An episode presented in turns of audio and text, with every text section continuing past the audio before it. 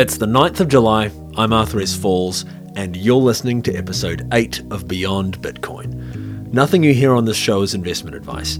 If you choose to store your ill gotten gains in something other than your mattress, remember what Adam used to say consult your local futurist, lawyer, and investment advisor. Also, remember the opinions you hear are only those of the people expressing them. If you find yourself getting a bit worked up about what you hear said, just chill out. Our opinions may differ, but we're all on the same team.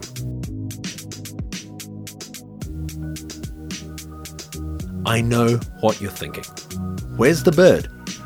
Well, it was suggested that in order to broaden our listener base, we should include a segment on something other than our usual fare.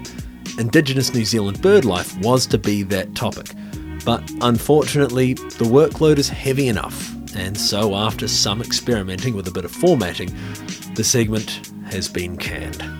Sorry, guys, with any luck, we'll resurrect the idea down the track a bit. Today, we're focusing on higher level deployments of the counterparty protocol.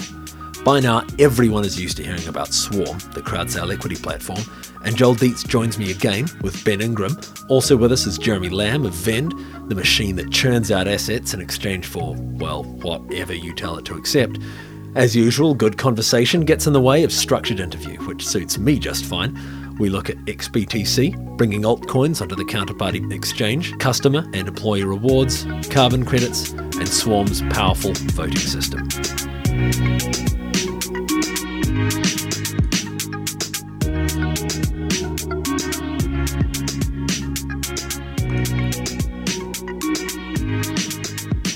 While we're waiting for Joel, I had I had a question about XCP and XBTC. Mm. XCP I appreciate as a a currency that's more fluid on the on the counterparty platform, and XBTC is obviously it's a fluid version of of Bitcoin, and I'm wondering how these, if you see these as competing for the the general currency of use? That's actually quite a good question. Um, the way I see it is, it is actually in a way competing for liquidity, but at the same time they work hand in hand. So obviously XCP is a native currency for the counterparty platform itself, and it's a trustless currency on the counterparty platform. XBTC, as you said, is is like an analog, for lack of, lack of another word, of BTC. So, in that sense, people are very comfortable with the idea of trading against BTC, but it's not as trustless as as XCP, at least in its current form. So, it's a little bit of a, a gradient here in, in terms of of when you compare uh, liquidity and trustlessness of the actual asset itself. So yes, in some ways they compete, in some ways they complement each other because you can obviously trade against XCP and XBTC against each other and you get that uh, really frictionless uh, trading that you'd like to have on the decentralized exchange. You can exchange your exposure uh, frictionlessly. That, that's right. So you, you can you can basically set a tolerance for how much risk you are willing to take for the issuer of an asset, and then you can price that in on how you actually wish to to um, offer that asset for sale. So um, we like US dollars, for example. There's many different values a US dollar might have in different countries, depending on either who you exchange your current currency for or where you, you actually exchange it for. Similarly, you could have different versions of BTC, and actually there are too. So I haven't seen it being mentioned uh, before, but there's actually an MP BTC as well on the counterparty network, which is a a, very similar thing to Bit uh, XBTC, where it's backed by BTC from a different uh, from a different person. The service itself is different, however. So the the service level agreement, the fee, and say the uh, profile of the individual corporation offering MP BTC is different to XBTC, and it is priced differently. But they're both using your uh, your platform.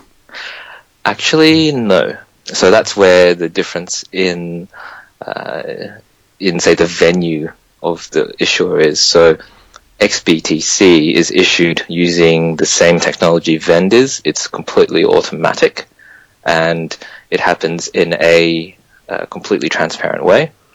And the source code which runs XBTC will be available for everyone to see. Whereas, as far as I know, the the other venues to get a, a BTC like um, uh, asset doesn't run the same way. Either it's run manually or you don't have visibility of all the funds that are being kept there. When you convert a token to Mhm. another token, I'm wondering if you see any avenues for converting arbitrary input, like, um, like say, for example, um, marketing performance measured in referrals to uh, stake in an enterprise's profits. That's a very interesting question. It isn't something that I had thought about. That's a, a rather good idea, actually. You've got there. okay, Oh, so. but you know, if you can take up a granular performance metric, say, and convert that into a an Mhm. asset, uh, I guess that would come un- probably under the the umbrella of you know an oracle. But I don't know how. I don't know of a platform that would then take a data feed and t- and rather than using that for say a, a binary bet, you know, to resolve a binary bet or to as a price feed, I don't know of anyone that would then convert that into a new token. You know what I mean? hmm hmm That certainly is possible. So, from a technical standpoint, it completely is possible as long as an API exists, and the API exists such that there's a deterministic way of recognizing that a certain event occurred. So, when we're talking about Bitcoin, that's pretty easy because we've got a public ledger, we've got uh, we've got something that we can essentially tap into via the API via bitcoind, and we can deterministically say yes, we've received uh, a send on this address, and it equals this number of bitcoins. In the same fashion, you could tap into any other API that you could deterministically say, okay, well, in your case, this oracle Mhm.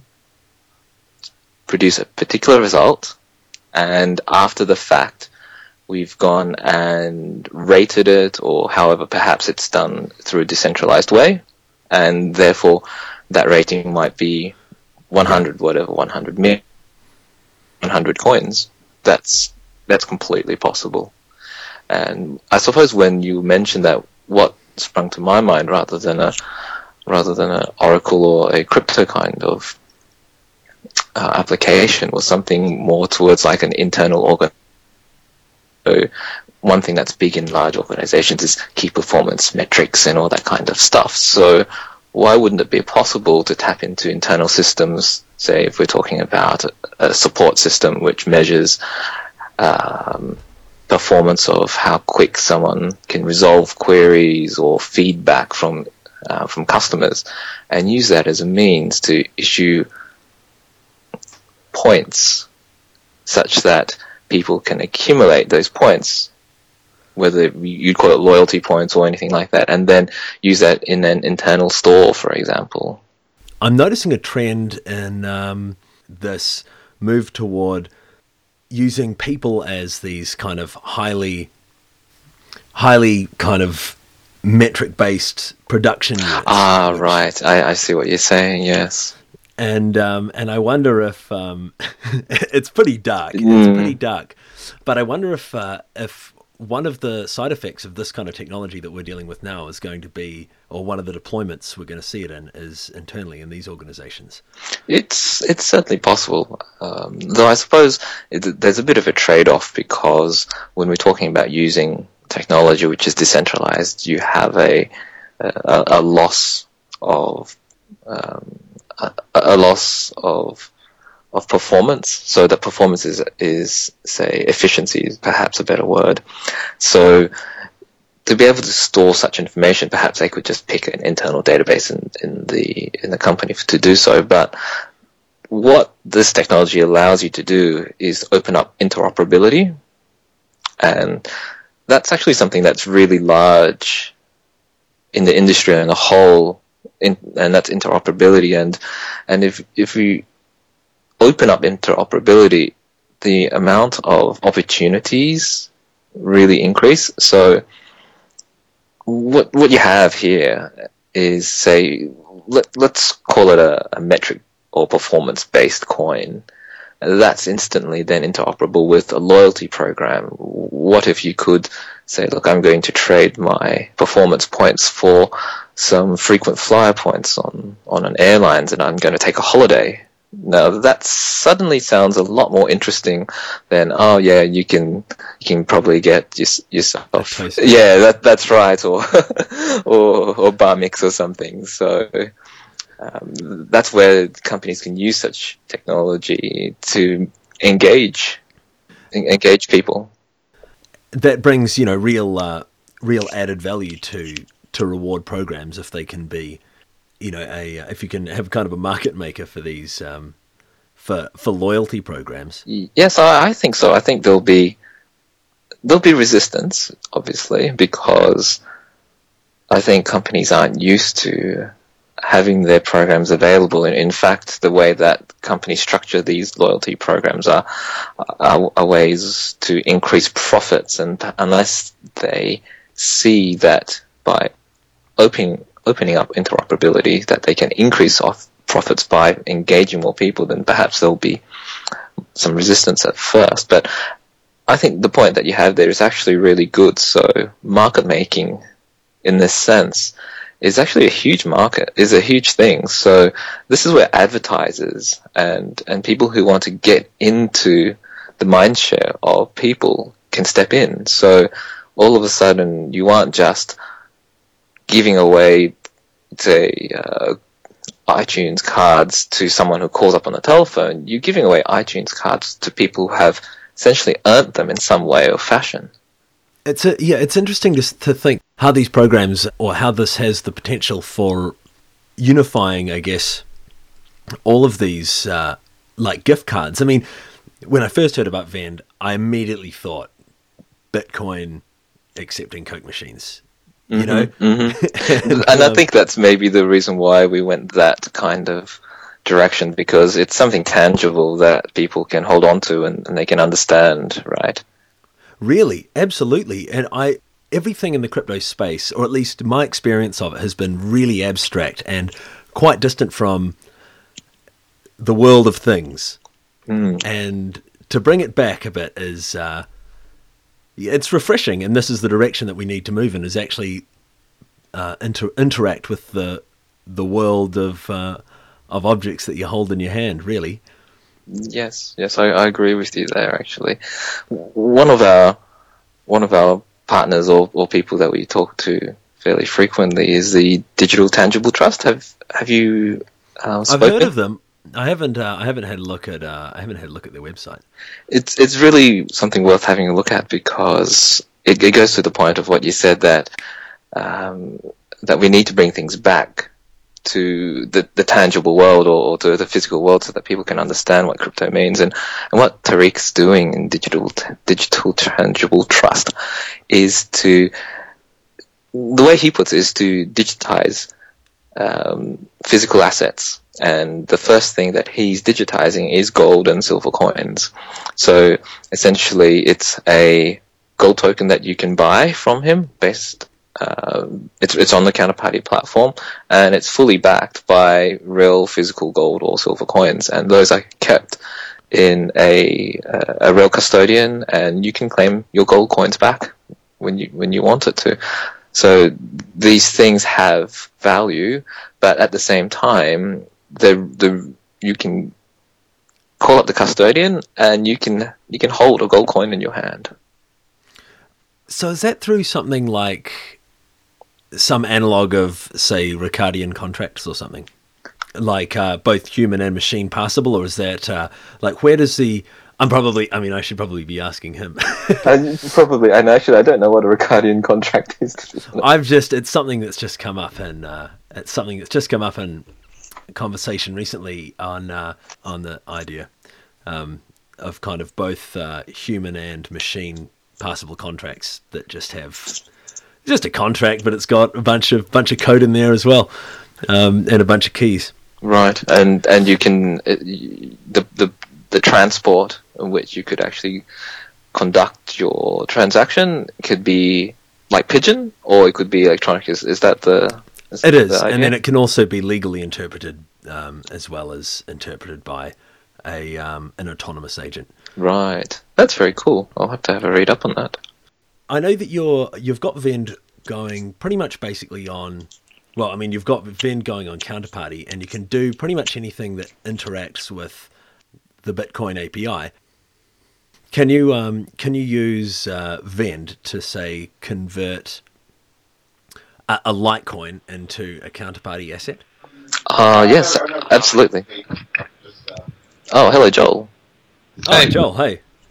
I tried um, texting you guys. Uh, you didn't respond. So. Oh, sorry, man. oh, there we go. Yeah, yeah. Well, we are here. oh, sorry. Yeah, we've been here. Um, Just chatting but, away. But I mean, we can we can wait for if you if you're busy. Um, I am, you know, but I can be ready in five minutes if that works. So. Yeah, it's all good, man. Is that okay? Or... Yeah, it's fine. Okay, super. I'll be back. All right, catch you. Cool. See you, Joel.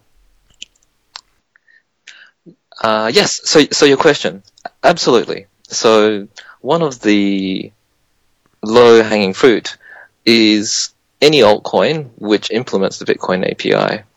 So the way that we talk to Bitcoin is via the API. We we don't want to directly tie ourselves into the data structures of Bitcoin or things like that. So we tap into the API where we are shielded from a lot of the intricacies and say problems that might occur. And as a result, we can also tap into any altcoin as well, which follows that same API and Litecoin, Dogecoin, Peercoin, the, the major altcoins at the moment all share the same API, so absolutely we can. That's awesome because that really is. It's funny, you know, that it's that we've this holy grail technology everyone was waiting for, uh, you know, last year has um, is completely upon us. But I haven't seen the integration of of altcoins onto a, a decentralized exchange yet. Mm-hmm. Uh, that's actually something that we are working on. So, what we are looking for is for members of community of, of the various altcoin co- communities to actually come and and contact us. So, we're also trying to seek seek altcoin communities as well for those who are interested in bringing versions of their altcoin onto the decentralized exchange. And what we can offer from the counterparty side is a more liquid market, perhaps that some um, some altcoins might have. So, for example, if you are launching your own altcoin, you no longer have to go and and try and beg or vote or pay to vote for your altcoin to be listed on an exchange. You can download Vennd, you can configure it yourself, and you can join. You you can create an asset on the counterparty uh, on the counterparty platform that represents your altcoin, and then you can trade it. You can get people to gateway into counterparty and trade on the decentralized exchange. So developers have that control now. The catch is though that the coin, the keys for the coins themselves, they have to be kept on a server, don't they? Yes. So in the current form, we we do have plans in the future to re- reduce or as much remove the trust on the gateway itself, which is, which is something that perhaps we can touch on in a moment. Um, but by the same token, if you launch an altcoin, you do have to trust the developer anyway because you don't have the uh, you don't have a product unless the developer actually keeps on bringing it forward itself. So you can't remove trust anyway from, from the equation in the end. It, it's a, it's mm, it, it's a fairly large thing. So we can the the, the technology is becoming available, and as it becomes available, we will integrate that into Vennd to reduce the trust to the smallest amount possible in the gateway itself. So uh, one thing that we've been discussing internally is is a is a set of multiple vending machines that run in a federated consensus mode to release funds from a multi-sig address and that would reduce a reduce the trust in a, in a single operator to a, a large percentage. But if we're talking about uh, trust, we still will always have to trust the issuer of the asset because whether it's a altcoin or whether it's a it's a an asset backing another asset. Sorry, it's it's an asset which is backed by another asset like a gold coin, or whether it's something else. There is trust involved in in the in the issuer itself. Yeah, well, that's the catch, isn't it? And there's not much else. There's not much that can be done about it. That's where uh, that's where Joel comes in, I suppose. That's that's right. So what we what we need to do is we need to have a, a system and ideally, that system would be a decentralized system that you can essentially either rate or vet or ensure that those who enter the platform are of a certain quality. And that really will improve the value of the whole ecosystem tremendously. I uh, the I've been looking at uh, open transactions. Uh, well, I've been following their forums a little bit recently, and they're deeply entrenched. Uh, not Open transactions, sorry, Open Bazaar. Mm. Um, they're deeply entrenched over there mm. with um, with reputation because that's that's the basis of their entire platform. That's uh, well, I'm sure they have they have all kinds of challenges ahead of them for the platform that uh, that elaborate. But mm. yeah, reputation is real. It's really difficult to to establish a uh, a reliable system for for giving people for rating people's reputations. It is. It's it's actually one of the most difficult problems that I think uh, are out there at the moment. So even when you have a system, let's say eBay, where the people on it are by uh, far far from anonymous. Of course, there's it's possible to create multiple identities, but the people who, who are on the platform are, are far from anonymous. Such a system, such a platform still finds it difficult to create something which is a reliable way of rating or or or, or establishing what uh, what the trust is in, in a particular individual, isn't it? Yeah, it's uh, the other thing as well is you you can just have uh, with eBay, you know, you've got a binary option, yay or nay. Was it a good, was it a healthy transaction or not? But at the end of the day, you know, if what you've bought is if it was a good transaction, but if what you bought was not quite up to spec, but you can't really, but you can't give them the thumbs down, you're left giving them hundred percent. That, that's right, and uh, and if you've if you've transacted on eBay for a little bit as well, you you know that there's sort of like this culture of oh well if it wasn't so bad and we could resolve your issue in the end, then give us a thumbs up rather than a thumbs down, right? So it, there's this other. But it took a month, man. That's right. And, and, PayPal held my funds, but it's still a good thing. It, it, was great in the end. I mean, there has been no no innovation in the um, in the reputation space that's really caught on. I'm sure some someone's out there working on the problem, uh, but yeah, it certainly hasn't seen mass deployment anywhere. I guess while we're on the eBay uh, subject, is there any outlook for? Do you have any thoughts on? Do you see any avenue for fiat currency to enter? Oh, have we got you, Joel? Yep, yeah, I'm here. Great. Hey, and available for the next while. So. cool, man. All right, let's see. We've we've cut, we've had some, we've been having a pretty productive conversation, but I'm sure I've got uh, where's my little list of both. There we go. Okay, so Joel, you're the co-founder of crowd sale platform Swarm, and Jeremy, you're the creator of uh, of the automated currency conversion tool Vennd. So to begin with, could you guys explain the relationship between your platforms? Perhaps Joel, you'd be the best person to speak about that, so you, you, you can explain how Vennd is being used by by Swarm. Yeah, absolutely. So you know, Vennd allows us to easily um, you know do this sort of exchange um, between some kind of currency, you know, primarily Bitcoin, and an asset that's uh, listed on Counterparty. And um, you know, the, we're basically using this um, you know version that Jeremy created with a kind of few tweaks that are um, you know for our kind of custom solution, and we're kind of gradually adding on some other things, um, you know, that kind of are identify uh, or whatever sort of fixed needs that we've identified um, through the process of uh, doing our own crowd sale. So I guess you could say that um, you know we're basically using the the vending uh, machine that Jeremy has built as kind of a core part of our infrastructure at the moment. I'm not sure if this is uh, this translates so easily into um, into this medium, but could you explain, Jeremy, how the um, how you um, how funds that are donated to the the Swarm uh, crowd sale address are then converted into uh, Swarm coin?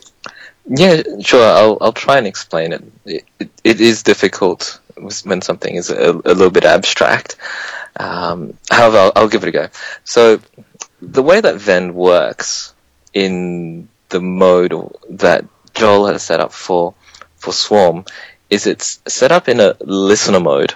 So what that means is that there's a separation of the vending machine from the address which is receiving the funds. So what that means is is that Joel is currently running the vending machine. However, that vending machine never needs to access the private key of the funds that have been sent to Swarm.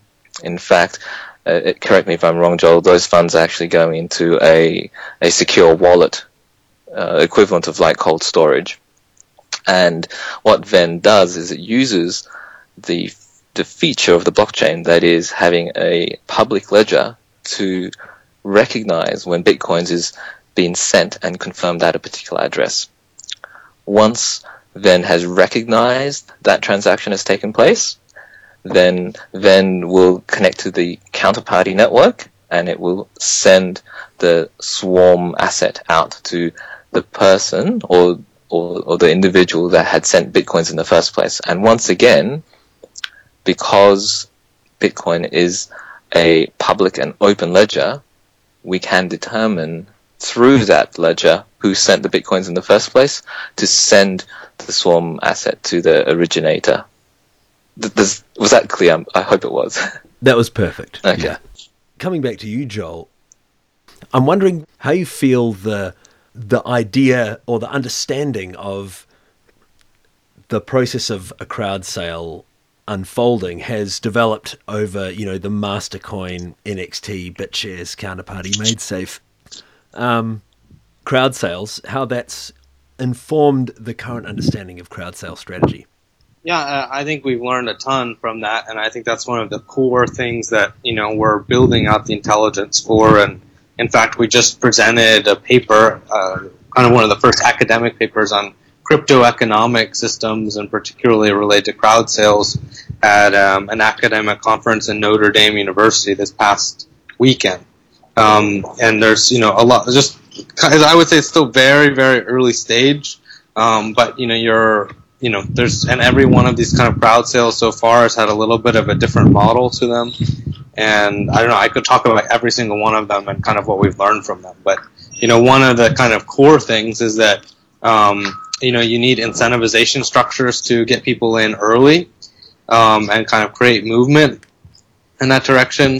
That can be done with kind of you know some sort of slope on the return um, and you, you know, a lot of people also have a strong desire to get rid of their or diversify their illiquid assets. So this is kind of and you're kind of playing this, this is actually, you know, we have not, you know, that was one of the things that got people upset about the MaidSafe thing, um, is that, you know, there were a lot of people who had a lot of master coins that were very excited to kind of transfer them into something else.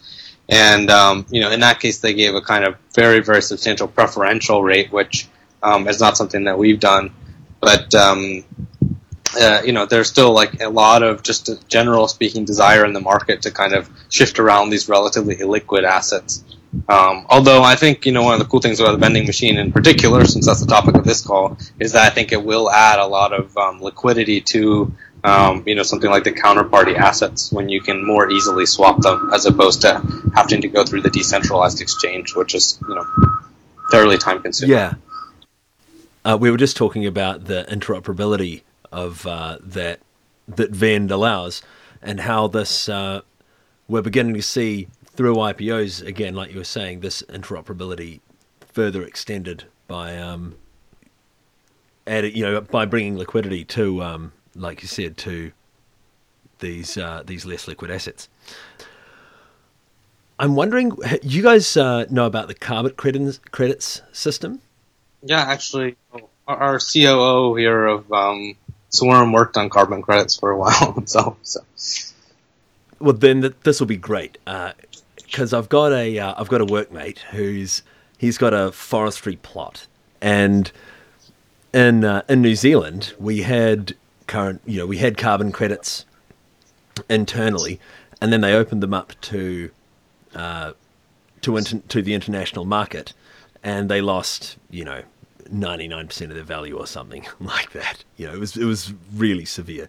And um, but the way they'd structured it, um, a lot of people had been trading on carbon on their on the carbon credits of the forestry that they were that they were producing, and found themselves underwater on a plot of trees that, in order to cut down, they had to buy back the carbon credits for. Long story short, there's a bunch of underwater uh, people in forestry because of gaming of the um, of the carbon credit system after the fact. And I'm wondering if you guys have uh, have any thoughts on how how carbon credits deployed using you guys' methodologies um, might uh, might appear. Is that is that a does that question make sense? Oh, I think I just lost someone. I'm I'm still here. I, I don't think I feel qualified to answer that. I'm afraid. yeah. In the UK, we, um, I guess, the centre of climate change action. Uh, government sponsored in the UK, and one of the largest climate change agencies in the world sponsored quite a few of the carbon credit schemes and actually devised the rules for them. So I have a little background in that space before here. Um, and if the question is, would we have something to contribute to that, absolutely. I mean, um, there was a number of different networks that came into operation, probably most notably a company called C3 Networks in the US, which was started by Thomas Siebel of Siebel Software fame.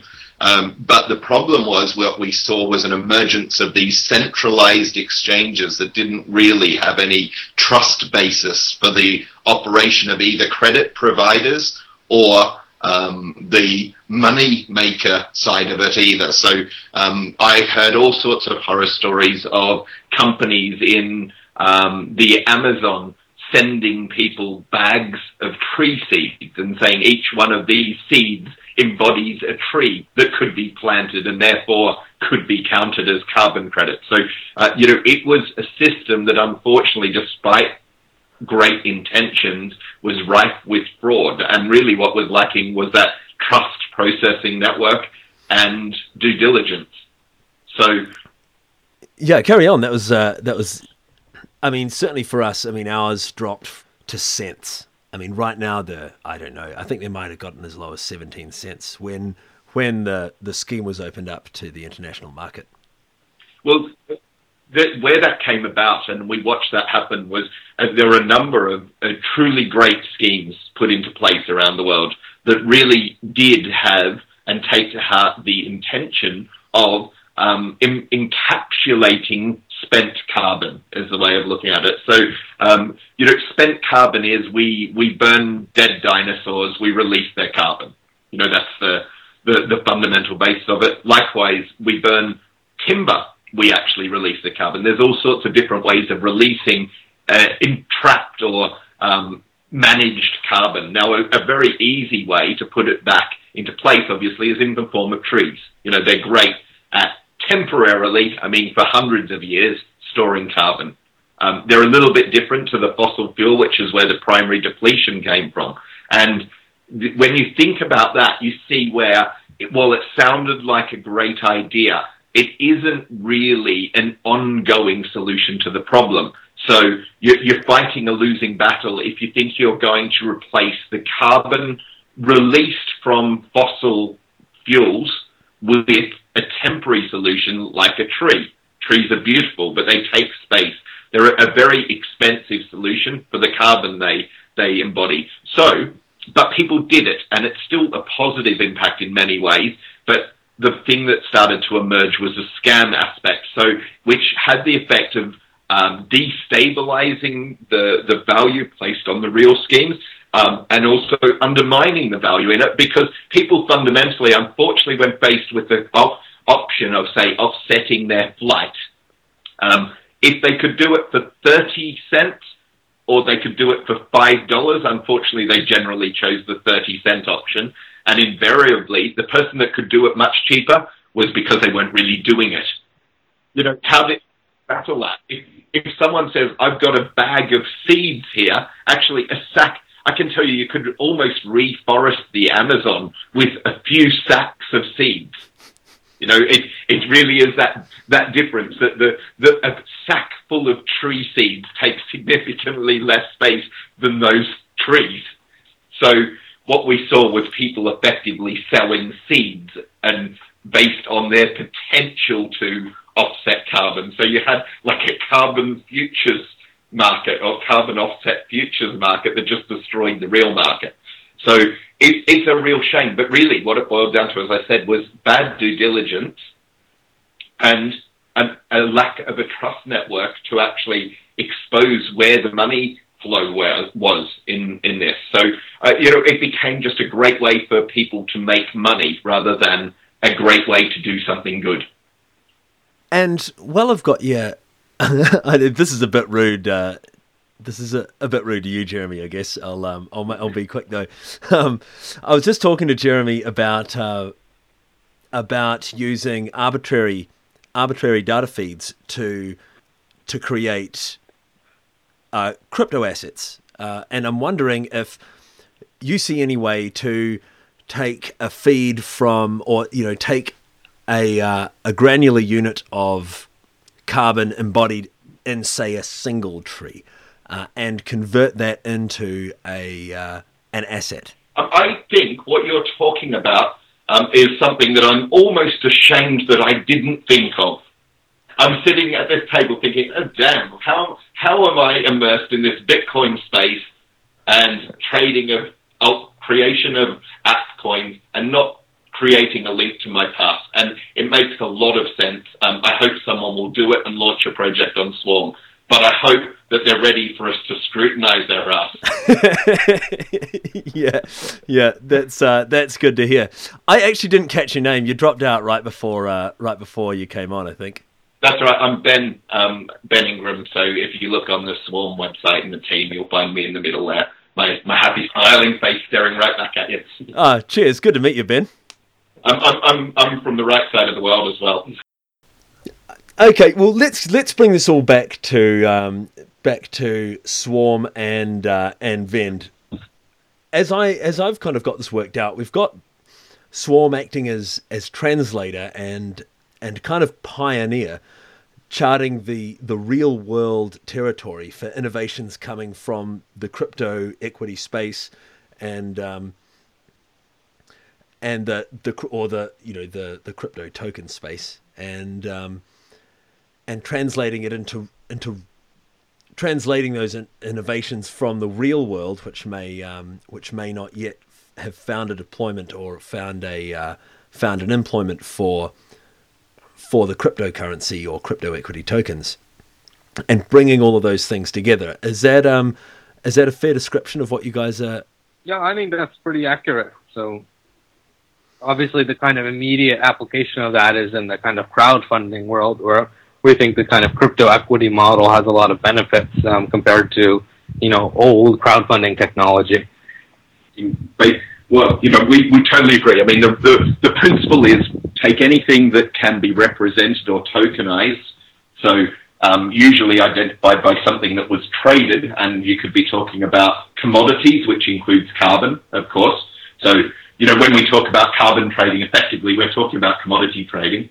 Um, so anything in the commodity trading world, anything in the financial world, really, because then you're talking about virtual entities where you're just coming up with an, uh, a tool that's able to be used as a trading mechanism. So um, there's huge applicability anywhere in that, that world. Um, and then likewise, I mean, the, the extension of it is as a voting tool, which we're doing for our corporate governance. So, um, you know, that's what crypto provides as a trust network for trading. Um, and anything that you can map to a token works. The whole trick is to actually tie it to that token, though. That's the um, finding a way to do that in a in a democratic and fair fashion is. Yeah, you're right. That's, that's the trick, and there's lots of ways to do it. I mean, a great example is Counterparty. Obviously, we're working on their platform, and we see that with the arbitration feeds for their betting tokens, for example, is a great way of t- tying absolutely the outcomes to one one thing or another. So, uh, you know, and there's going to have to be those sorts of things, as you said um, a way to bind the value of a token to a carbon credit, for example, and have someone able to, um, I guess, arbitrate that it's true. But um, and that's what our due diligence is for, is coming, uh, really assessing that there is a valid model to map something of value or the value that's represented in the coin. And that's, that's probably why that's the single most um, important aspect of Swarm's operation is to perform that due diligence. That's got to be a really difficult undertaking to to do in a way that is going to be acceptable to all parties. I mean, you're really trying to please. Uh, you really have to try to please everyone, don't you? you, you couldn't have put that more succinctly. That is a really, really hard thing to do. We spend a lot of hours every day um, not really getting past lots of aspects of it. And that's why we started with our crowdfunding before we do everything. Yeah, yeah, fair enough. hey, hey, this is Jeremy here. Um, I might pose a question and take uh, take your position for a moment there, Arthur, if I could. By all means. So uh, I am interested in, in, that point actually that you raised before, Ben, about uh, about this the process of how do you see it working? Because obviously, when I see from uh, from, from the technical point of view, I, I see there's a, a, very large number of shareholders or, or, or, people who are interested in the platform. How are you going to be able to represent the view of this vast number of people on something which is essentially a, a, a binary outcome? Do we project onto the swarm or do we not? I'm, I'm sorry, you broke up a little bit there, Jeremy. I'm, I'm hoping it's not my connection at this end, but um, you were saying how are we going to represent the view of the large number of investors? Yes, that's right. Uh, ha, what, what are your ideas about that? Because there are a large number of investors, and there's a single outcome in the end. Well, for for the decision of whether to bring a project on the swarm or not.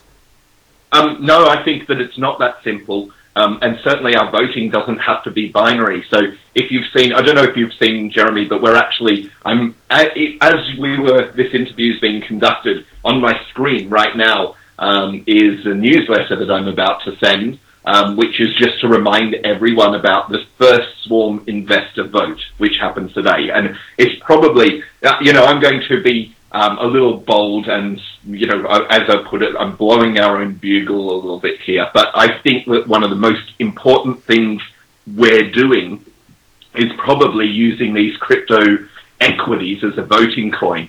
Um, it's, uh, you know, my, my statement that I've been saying to some of the mainstream press the last couple of days is that my perspective is this probably the single most important event ever to occur in the world of corporate governance since corporate governance.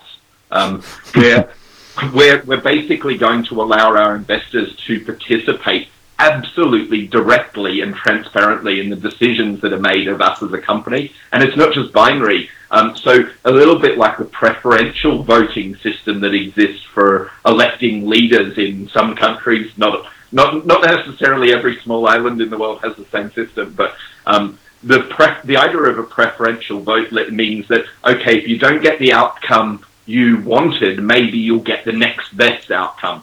Now, to do that, that's an imperfect voting system in operation. But for example, let's say that you own 10 swarm coins.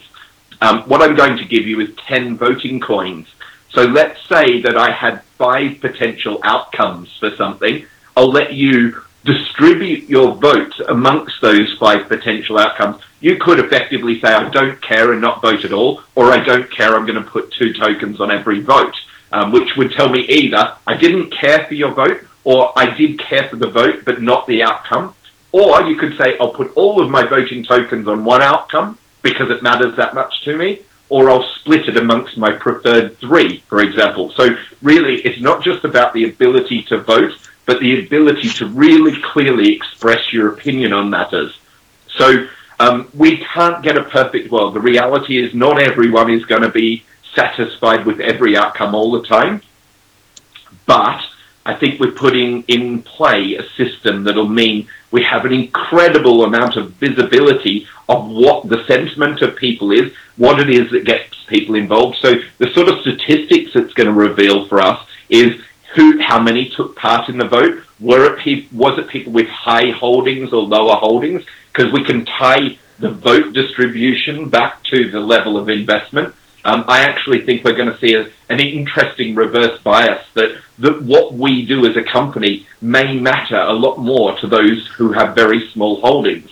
So someone who's put in a third of a Bitcoin or half a Bitcoin, um, it probably matters to them a great deal. Um, and that think of it as opposed to a whale who has a lot of Bitcoins and has put in 20 or 30. You know, they, to them, this might seem far less significant. So I think we're going to get a really strong grassroots view and very broad view of all of the decisions we make. So how are we going to do it? We are going to engage our investors very actively. And I mean, this starts today. It's July 4th. So we thought it was kind of a fun thing to launch, despite the fact I'm an Australian living in England. Um, we thought Independence Day was a great idea, or you know, it suited our timing, if nothing else, to launch our voting platform. So, um, you know, we've already crowdfunded on our crowdfunding platform. Well, now we're turning our crowdfunding platform into a decentralized crypto voting platform. So, if people's heads didn't explode last week, just wait for it to start today. Wow, that sounds I mean, I had no idea that you guys were. Uh, I mean, maybe that's just uh, me being uninformed. That you guys were holding a vote uh, today. Uh, what, what's the vote on? Um, it is. Well, I'll, i can tell you because it'll be public. It's already on our blog if you want to read the details. But to say you that we we are um, in phase one of our crowdfunding period, as you probably know, um, which has a target a target of four thousand five hundred bitcoins. Um, we've we've had a lot of people comment about what is proposed as our phase two rounds, which would take us out to significantly more Bitcoin. So um, a long tail, but projected out to 21,000 Bitcoins. Now, a lot of people have come back to us and said, aren't you guys just being greedy here? You know, that's too much. You know, despite the fact we've tried to separate it because it's all about funds, a, a distributed funds to help other startups. But regardless, um, it's a, I guess we don't want to be getting criticism and just answer it. It's putting it out. If really our investors think this is not a great idea and want us to stop, um, put our heads down and de- deliver a working product, then that's what we'll do. So we're making a huge potential change in our plan by this vote, which is to either stop at 4,500 bitcoins and develop and deliver the fully working platform, or whether to continue and you know and leave the option open. We may well do the further fund and later on, um, but it's whether to stop and focus on that, or should we carry on the momentum right now and continue to raise to fund other projects. And sort of adding in that the voting also would continue for opening up the second round. So everyone who you know, has the the swarm will basically be able to vote on whether or not it would be unlocked in the future to do another funding round. So it has profound impacts on people's holdings. Um, if you are an investor right now in Swarm, um, it would effectively lock out dilution that would occur if we took more investments in a bigger pool. Um, but it would mean that the, the larger number of shares you have now are effectively worth less each. So, uh, you know, it's that age old question. It's a very complex one for any company. Do we have more shares of lower value or less shares of higher value? And um, uh, is the sum of the total investment, you know, would you rather have 1% of a really, really big pie or 10% of a little tiny one? And is shooting for the big pie appropriate? So there's a lot of embedded questions in the vote. Um, it'll be really interesting to see people's opinions, and we are going to act on it. You know, that's uh, I, I think probably the most fundamentally important part of this. It's not a vote that's rigged to get the outcome we want. It's a vote where we will do what our investors tell us to do. The great thing about that is it gives your platform a bit of flexibility and mobility without uh, without breaking your social contract. Absolutely, the social contract is fluid and will change to demand, but it's always making sure that it's aligned with people's opinions, perspectives. But we, this is just the beginning. You know, we're we're extending this to be um, a governance model for approving our expenditure, for example. So what we expect to see very shortly is more progressive companies that are far more accountable to the will of their investors. So, for example, what you may see is a projected expenditure plan, much like a national budget, being approved in principle, and then um, the change control of that as the things progress. The, the, the, there'll be an understanding that things occur and things change, but that again going to review and vote. Even if people choose not to vote, that it's open all the time to public scrutiny. So this is the sort of governance model that our platform is going to allow us to put in place for projects. Now, it won't fit all projects. Um, if I would say, let's say there's a very established small community project that launched um, that has been running for years. It's doing a minority fundraise. It might not be an appropriate governance model for them. But on the other hand, if you have a highly speculative startup where they need to implement a trust model in the way they operate. Perhaps you've never been an entrepreneur before. So how can someone invest in your ability to succeed on a piece of paper?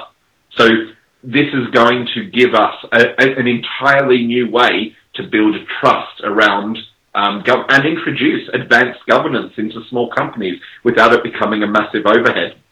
This is going to be available to the uh, to the companies that are built on top of Swarm.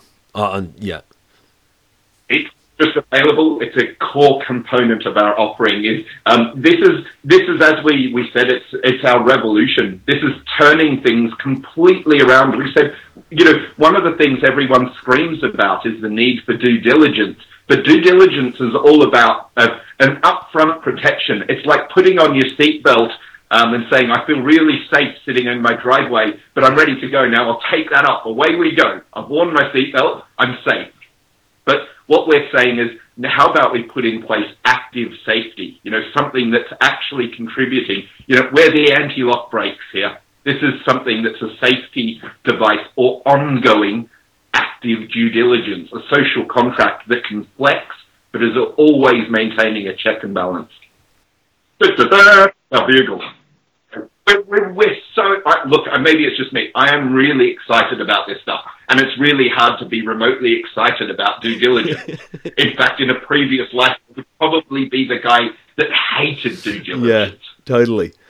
But if you can make it work, and if you can make it interesting, um, and it's, I mean, you've you've waltzed into a place where there's where there's been none and it's you know people have been crying out for it. And like uh, we were just talking uh, about before the um, uh, OpenBazaar is deeply involved in trying to figure out a, a system for for reputations.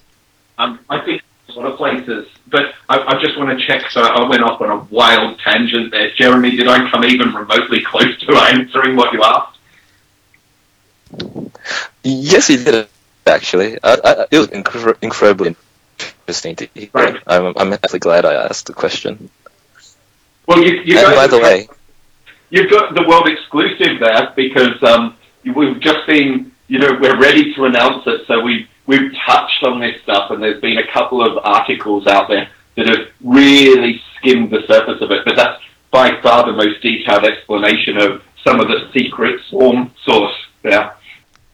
Is there anything else we? Uh, is there anything we we should uh, should get about addressing before we wrap this up? Yeah, I, I think one of the really cool things that um, from our side at Swarm is, you know, and Jeremy and I talked about this um, in the very beginning about how we wanted to have a sort of full stack solution and, you know, really own all the infrastructure um, along the way. And, you know, this would sort of insulate us from competitors. And, you know, obviously there's a lot of other people who are looking at doing this crypto crowdfunding. And this was my initial, initial thought. And, you know, I shared it with Jeremy and all this stuff. But one of the like really cool things as things as have evolved over time um, is I realized, and this is, true across the counterparty space right now, um, and one of the things that makes me really excited about it is there's a sort of like um, you know coin swapping that's kind of going on where you know I don't actually own your project, you know, but I, I and I, you know maybe I don't even have any like real sort of you know control, but you know I do benefit um, from when your project does well. So like I have tons of XCP now. Um, and I'm like excited, you know, to see the that value go up and the you know the whole ecosystem around counterparty expand.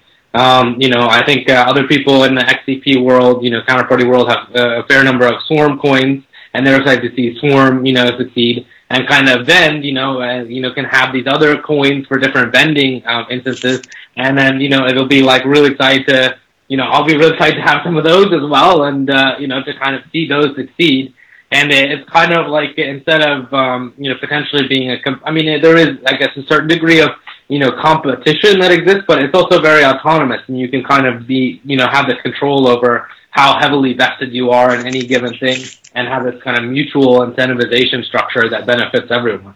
Which is something, frankly, I've never seen anything like this before. Um, but I like, I don't know, and that's like, I don't know, I'm really excited to see, you know, maybe vending machine kind of uh, set its own coins out there and uh, you know to facilitate that via swarm. That's an interesting thought, Jeremy. Do you have a uh, do you have a business model for your platform? Uh, yes, we do. So the the product itself, the, the the software itself, then is open source. It's available for everyone to use. So the the, the, base software is there. We've created a company called Vennd.io, which is like a, a service-based uh, a service-based uh, company. So essentially, what it offers is services to host, create, and customize vending machines for, for people. So, um, for people or companies who don't wish to undertake the, the IT overhead or the security implications, Vennd.io will take that up. So, um, we've been creating world-class security servers, monitoring, and frameworks to bring vending machines up and and host them in in the best way possible. And we roll, roll that all up so that it becomes a turnkey solution for uh, for people who use them. Uh, of course, if if a, if a company or an organization is uh, is, is more advanced or has their own internal resources, they're definitely free to go and use Vennd um, and, and use it by themselves. And I think that this is a thing which Joel touched on before, and it's, it's really interesting. In a sense, the people who use Vennd are competitors to us, but, but they're not at the same time because we're both working on the ecosystem together to, to bring more value to the ecosystem. And I think that's really exciting. The impression I get of, of what you're doing with Vennd Jeremy, is a bit like um, is a bit like Ubuntu's service, like support service. Is that am I kind of on the right track with that? Yes, it is actually, and and for, for those who've been asking us, another way of putting it is that we'd like to be the red hat of of cryptocurrencies, for example. So the, the base software is available free for everyone to use. Um, however, we've got these value-added services that we'd be most happy to provide you. I mean, that's something that the, the market's really, um, really dying for. Uh, certainly, the non-technical market, the the market for people who of people who can't build a blockchain, and then I guess Swarm just takes your technology and moves it that much closer to the end user. Yes, that's right.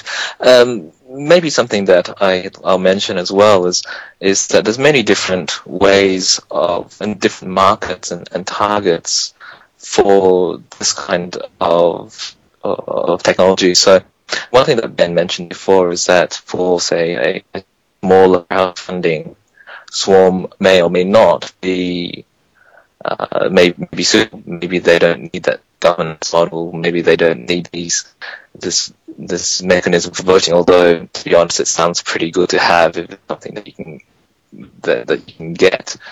Uh, what we are intending to set up, and it's in our pipeline at the moment, we're developing it, is a a web front or a shop front where people can just come to Vennd.io. They can select parameters for a vending machine, click a button, and in five or ten minutes they'll have a vending machine set up.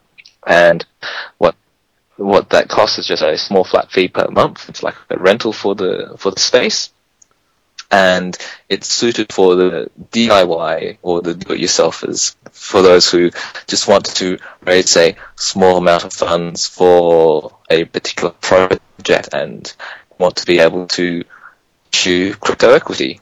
Uh, they want to do it by themselves. They'll they'll have the project on their own website, and they'll just want something turnkey. But they don't they don't need to invest a lot. They they don't need to invest a lot of time. They don't invest a lot of capital to get it running and get it running in a few minutes. Um, so Joel, have you got anything? Um, have you got anything else you'd like to cover before uh, we wrap it up? Um, not in particular, just to say I'm just excited about how rapidly things are evolving, you know, and how kind of spontaneous a lot of that seems to be, and you know how these sort of incentivization structures, um, you know, seem to be evolving as well to produce these really cool kind of mutually beneficial outcomes um, that you know I don't know I, I'm just I'm super excited about all of this as well. So, all right, me too. this has been a fantastic uh, discussion. I'm really stoked we finally got to catch up, guys. Yeah, likewise. Me too. Are either of you guys going to be at the uh, Bitcoin South conference? Uh, I, am really going to try very hard to come down there. I get a, a, kind of ulterior motive to get down there, haven't I? I yeah, it'd be cool to see you down there. Yeah, I'm, I'm, I'm going to try. I, I haven't got it for certain in my calendar yet, but um, if not the next one, certainly the next one. That make sense? Yeah, yeah. Well, that's how these things go, eh? I, I will be right. down there. so, uh, you know, it, would be great to catch up with people who actually uh, operate in reasonable amounts of sunshine and things, because, you know, fundamentally working out here in the UK, people are badly affected by lack of light, I think. So I'm just looking forward to meeting up with some normal people again. More, uh, more pigmented hue. Leave that one. That's, that's, that's not for repeat. no, no, right. I will. I'll, I'll edit that out. okay, great, guys. Yeah, well, it was a pleasure. So, thanks. Yeah, absolutely. Thanks. Yeah, good to meet you, Ben. Cheers, guys. Cheers. Thanks very much. Excellent. That's it for this week, folks. Thanks to Jeremy Lamb, Joel Dietz, and Ben Ingram for the content, the Beyond Bitcoin community for the support, and Cesis for the music. Pertinent websites can be found in the notes. Check out the weekly developer hangouts every Saturday morning US time on our Mumble server. Setup instructions can be found on beyondbitcoin.fm. With any luck, next week we'll be talking to representatives from BitSquare the distributed fiat to crypto exchange currently in development, and also xcpfeeds.info, a platform which allows betting on counterparty binary feeds. I'll see you then.